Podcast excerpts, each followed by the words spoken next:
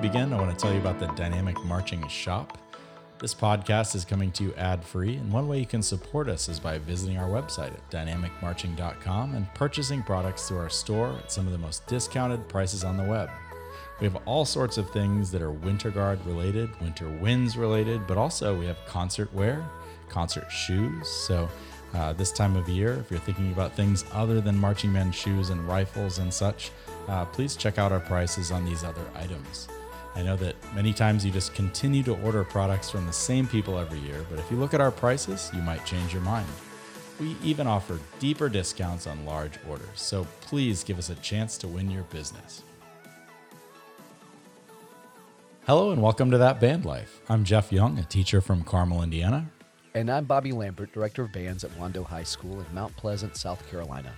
That Band Life, a podcast about making our careers as music educators more fulfilling so we can be happier, healthier, more productive, and more creative. This week, we thought we would talk a little bit about chamber music. What's that? Yeah, exactly. My band parents used to joke that the chamber concert was the chamber torture concert because it was about a 2.5-hour marathon of pretty obscure small group ensembles. So chamber music, just for everybody's information, is just small ensembles. Literally, it can be a lot of different things. I think sometimes this time of year, people get a little lax in what they're doing. You've just finished up marching band. Maybe the holiday concert has come and gone. And so you have that weird time between that concert and the end of the year. And it can be really busy, but it can also be a time where your kids aren't learning a ton. They're just getting ready for concerts. And I think that's a kiss of death.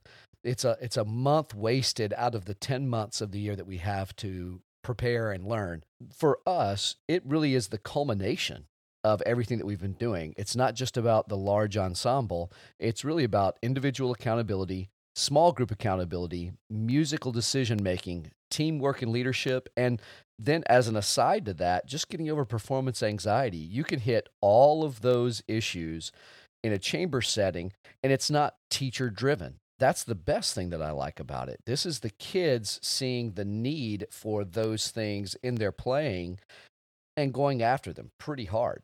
So in terms of accountability, they're holding each other accountable is what you're saying. Absolutely. And there is nothing more intense than watching a group of kids, especially younger players, have to play in front of their peers. We actually just did that this last Friday. And we do have a concert coming up on Wednesday of next week. And we had our holiday parade today. But we spent Friday having the students play chamber groups in front of each other, and it's amazing to see the pressure rise pretty quickly, not so much from the listeners, but from the students within the ensemble. They start to demand more from each other at that moment. How do you go about doing that in class? Like, how do you set it up? Like, what are the things you do to make this thing happen? Yeah, so we started 3 years ago. And we knew that we wanted chamber music as part of our system. And we started with just our top concert band. And we started to try and think, how can we make them want to do this? You know, if you start looking at it as just one more thing that has to be done, that never is going to go anywhere. So we decided we would have a concert, our holiday concert actually, that was really focused on chamber music, and the students would get to put that music together. The first year we tried it, we gave the students a little too much flexibility and freedom. We let them choose the groupings and the ensemble, and that didn't really work very well. So the next year I decided and assigned the right people, but they got to choose the literature. And we just had a sort of a week-long process where they would find something, play a little bit for me, and if it worked, then we okayed it. And if it didn't, then we would go another direction. But that being said, we actually are pretty flexible at what the students want to play. I have a student who actually arranged the AHA Take On Me. I love that clarinet song. Choir. They did that. We have kids doing holiday music, and we have kids doing non-holiday music. We have the brass group doing Da Banca Sangoliter that I think most brass players would be familiar with. So we allowed them to really find music that they wanted and that they thought would have fun playing. And we started it with just a few groups in the top band.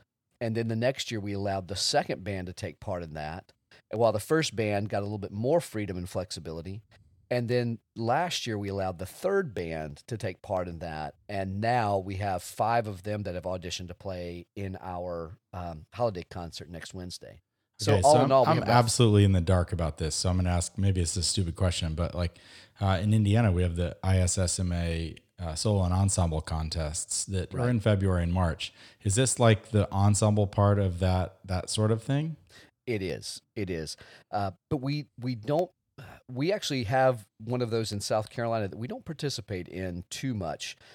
But we have chamber music both semesters as part of our ongoing series. And what I love about it is we'll do chamber music probably at least once or twice a week. But it took us a while to get there. We had to really set the kids up for how to rehearse and how to get those things in place. But I've got to back up just a little bit. I think first people need to decide why they would want to do chamber music. You know, it sounds good. But unless you really decide what you need for your program, then you can't do it. So I would tell band directors, find your purpose. Why do you want chamber music? For some people, it's musicality. For some people, it's leadership and teamwork. It just depends on what you need. For us, it was a little bit of both. Then we tried to find a purpose for them to get behind. This holiday concert, like for some states, solo and ensemble is a big deal. For other places, it's not. I know in Illinois, it was kind of in the middle. So we wanted to have something that was a place where kids would be heard. If you don't have a great performance in line, the chamber music program won't work. So do their private lesson instructors help them to pick out music, or like, do they go to the local music store and pick it out themselves, or do you actually facilitate that? Sure. Well, we do a couple of different things, but I've actually got a couple of resources that I was going to share with everybody. We actually just start the kids looking at JW Pepper online, or there's even a place called Sheet Music Plus.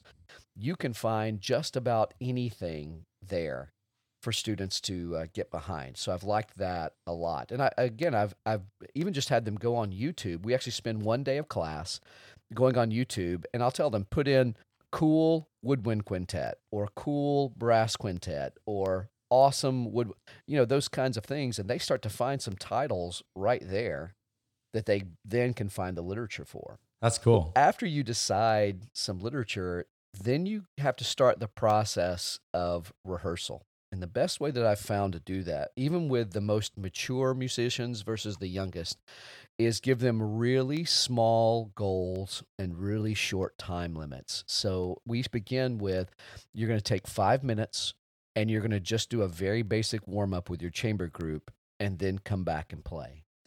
And we talked to them about doing long tones, doing scales, doing some lip slurs and stuff like that, but they get too fast. They don't want to take the time and be patient when they're working in their small groups. So they'll come back, and then I'll play some literature with them, and you'll notice they'll start to get tired. And we talk about how they didn't take the time to warm up properly. So we go back again the next day, 5 minutes, take the full 5 minutes and warm up correctly. And once they do that, literally just 3 days, then the next thing we'll do is we're going to take 10 minutes, and you're going to do the warm up for 5. And then you're going to take another 5 minutes and just start to read 1 or 2 lines of the literature that you've picked out.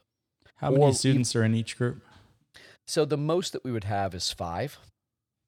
Well, actually, I shouldn't say that. We have 5. Did you pick a leader for each of those? You know what? We actually don't. I used to, but now I let the kids do that. And the kids who I can tell, but sometimes kids who haven't been quite as vocal yet become that way.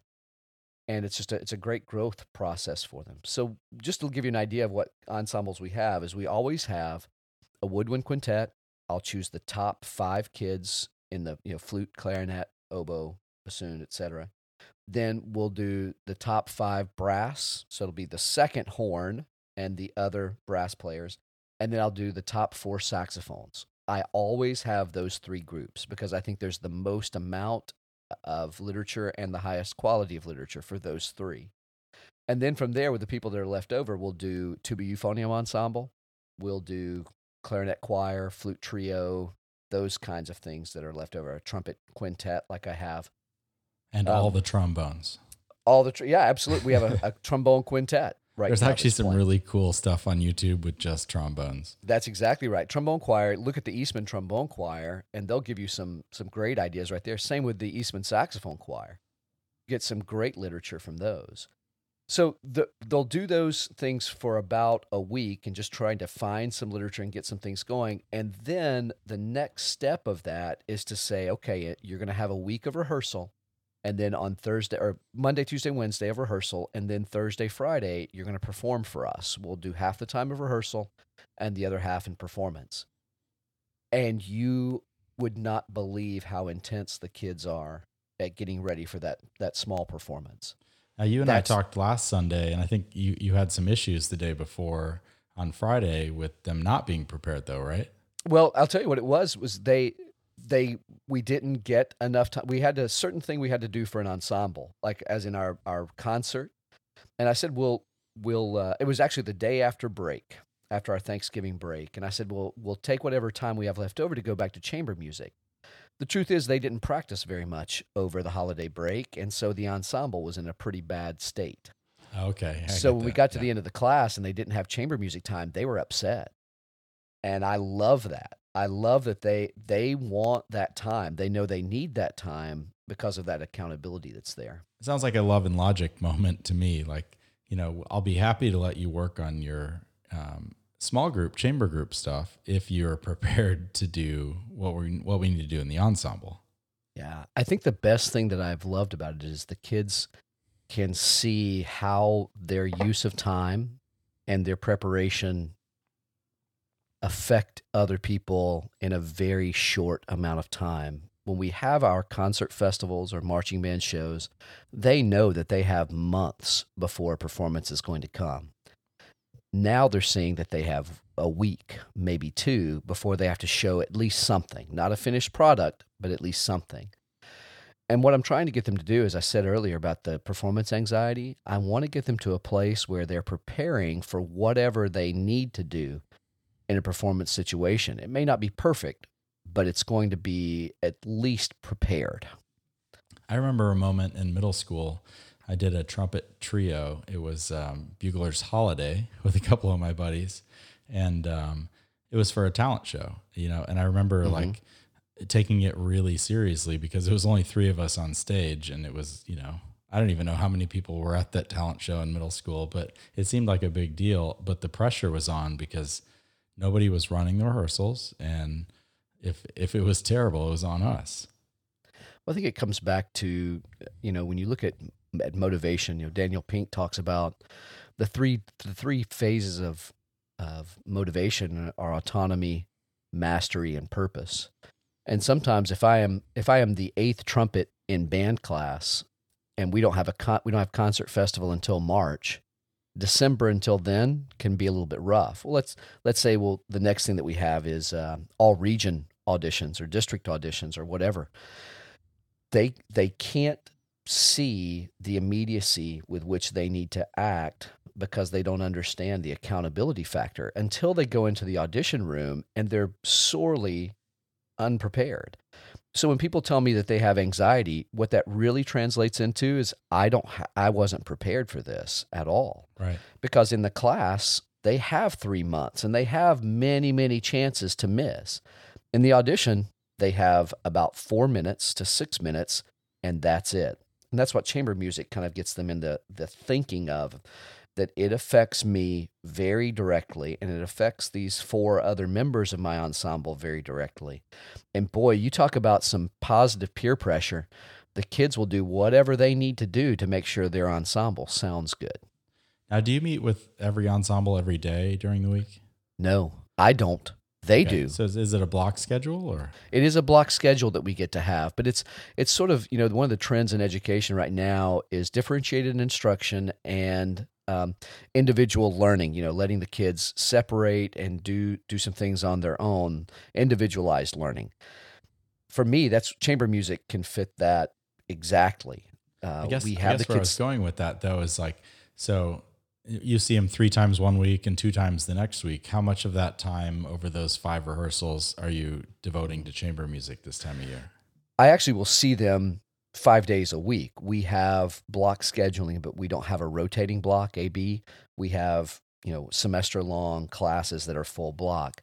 But even if I didn't, I would tell you that I'll spend, you know, of the 90 minutes, I now will warm them up about 15 minutes, and then they have about 40 minutes, and then I'll bring them back for just the last 5 to see if they're getting a full rehearsal through there.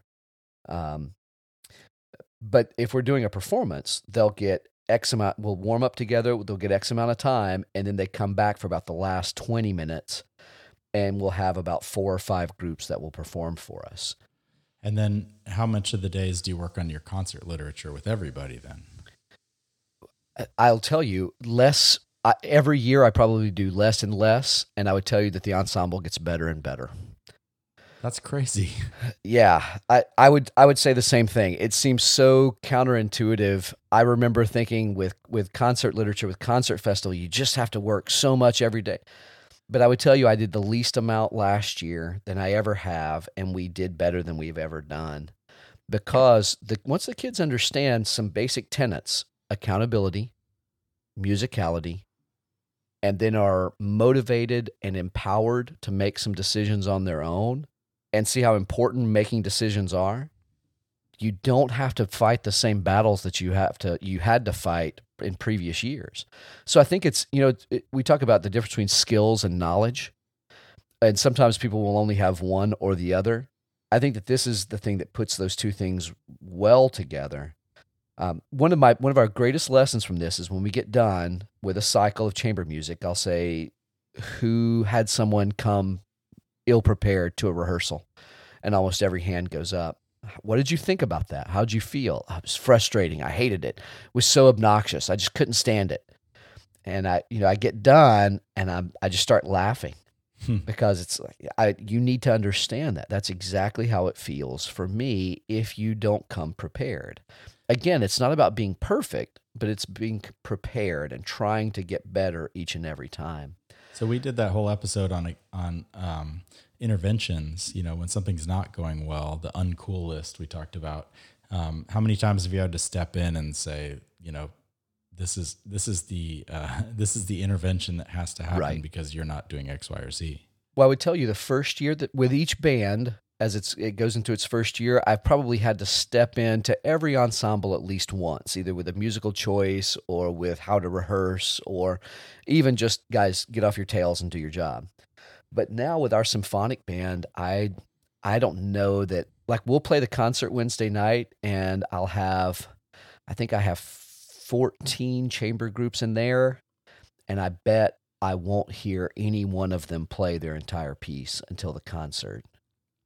For the second band, there'll be probably a little bit more. That's a little bit larger band, so they'll be closer to 20 chamber groups. And if we hear 5 of them, I'll be surprised. With the youngest group, there are 5 that have auditioned to play, and I will hear all 5 of them multiple times just because I want them to have a great experience with that. So the younger the ensemble, the more I have to step in. But I'll tell you, I've had to step in for. Every kid is in a small ensemble. It's just they're not all going to perform at the concert. So if they don't perform on the concert, they do a recording for us, and they submit that as their grade. Cool. But the groups, as far as listening to them, the things that I usually have to deal with are music selection. They sometimes will hit a brick wall, or they'll choose something that's too hard or too easy. Sometimes that will happen. Only once this cycle, I had to step in with so-and-so is not doing their job. And usually it's just a conversation of, do you want to do your own solo and perform by yourself? No. Well, if you don't, then you have to be part of this team. Like there's a choice. Yeah. One of the things I'm really working hard on, and this is maybe a whole other episode, is just the idea of I'm not angry with you with discipline. I'm not mad at you for making this choice. However, you have made a choice, and so there are consequences for that. And since you've made the choice to not participate well in this chamber group, you are then saying, I want to do this by myself and do a solo. If that's not the case, then we have to do something different. We haven't, We haven't mentioned percussion yet. Do you include them in that as well? They actually do. They all are part of at least one large ensemble, and then they'll do some smaller groups from there. They actually aren't in that cycle right now. Our percussion are in a separate class, and they'll do that cycle twice in the second semester. We do it once in the fall and once in the spring. They actually do it twice in the spring because of the way that stuff is set up. And Jeff Handel is really smart. He's taking this time with them and going through each of the percussion instruments and talking about the proper way to play triangle, the proper way to play crash cymbals, awesome. The proper way to play, like the stuff that we often just gloss over and kids just hit it. That's what this time is used for there. So if there's somebody out there who's a single band director, they're the only band director at this school, they've never done this before, how do they get started with this? Here's what I would do. I would look and see what your strongest chamber group might be. It could be four saxophones, could be a brass quintet, could be a woodwind quintet, could be maybe the clarinet choir, and say, okay, kids, I want you guys to look at this music and just let them have it. Just let them see it. And then say, in class, and let's pretend you only have 45 minutes of class. Okay, warm them up. And then I want to work on this part. Clarinets, I want you to go out in the hallway for about 5 or 10 minutes and see if you can work on that piece that I gave you the other day. Just go out and then come back. Let that happen. By actually picking the literature yourself. Yes, I think so. And it depends on your ensemble. If you have a strong ensemble that's playing grade 5 and 6 literature, they may be able to do it themselves. For us, because we had so many groups, I just didn't have time to pick everything for everybody. But especially if they've never done anything like this before, I think it's wise to pick one group that you can really make it go.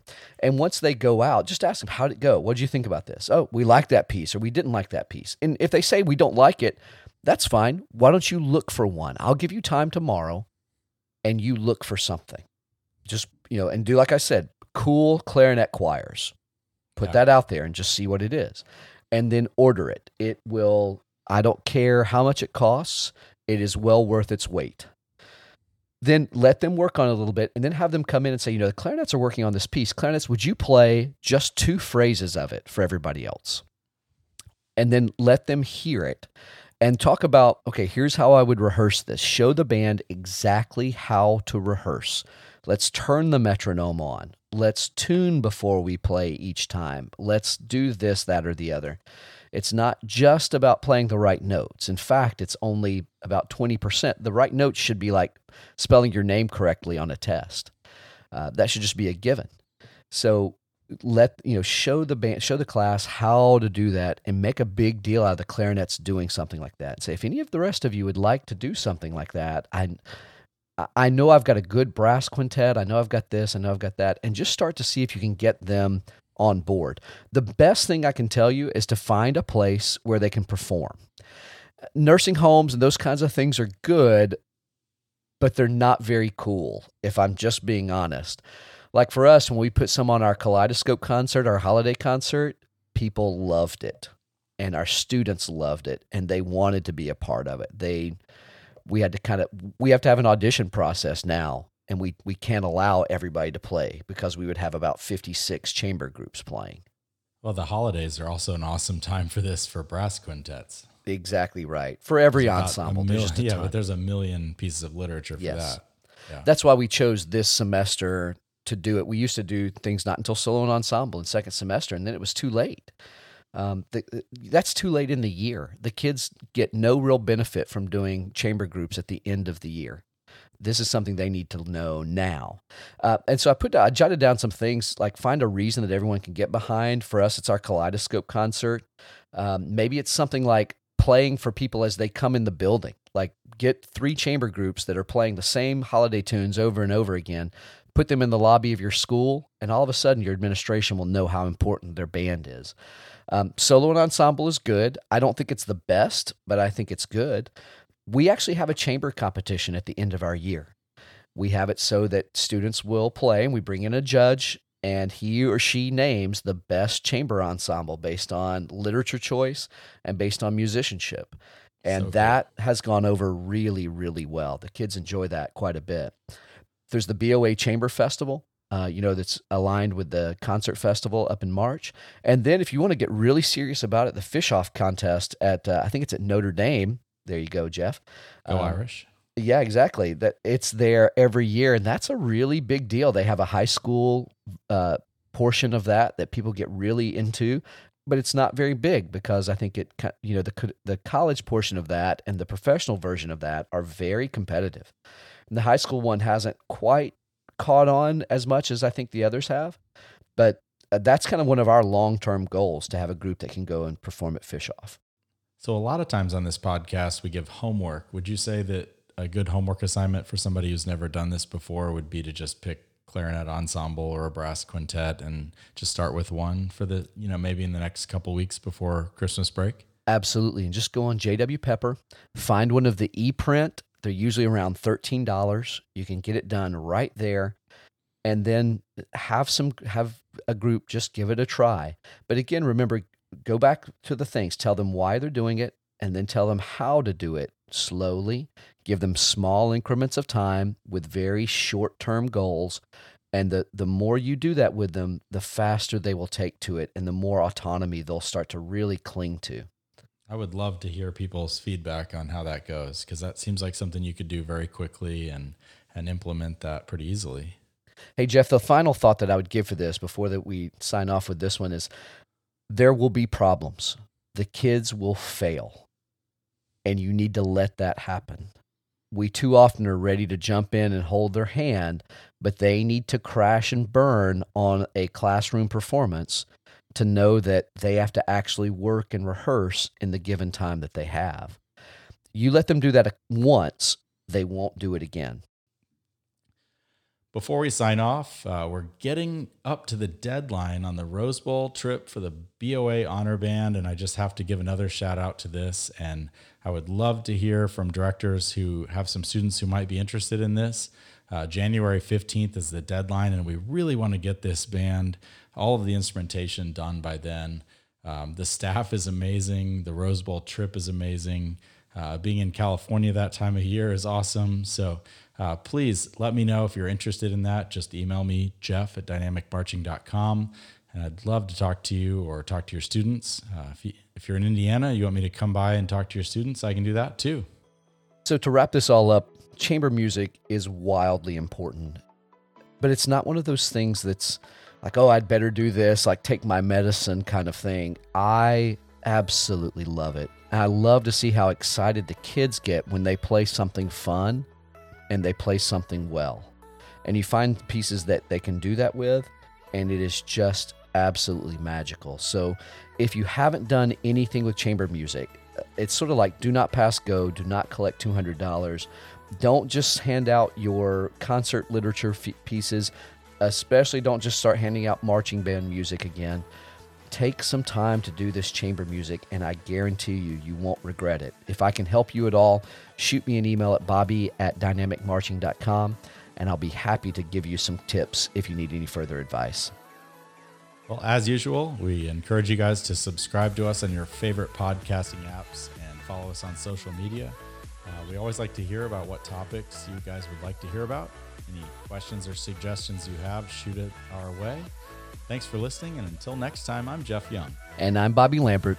And this is That Band Life.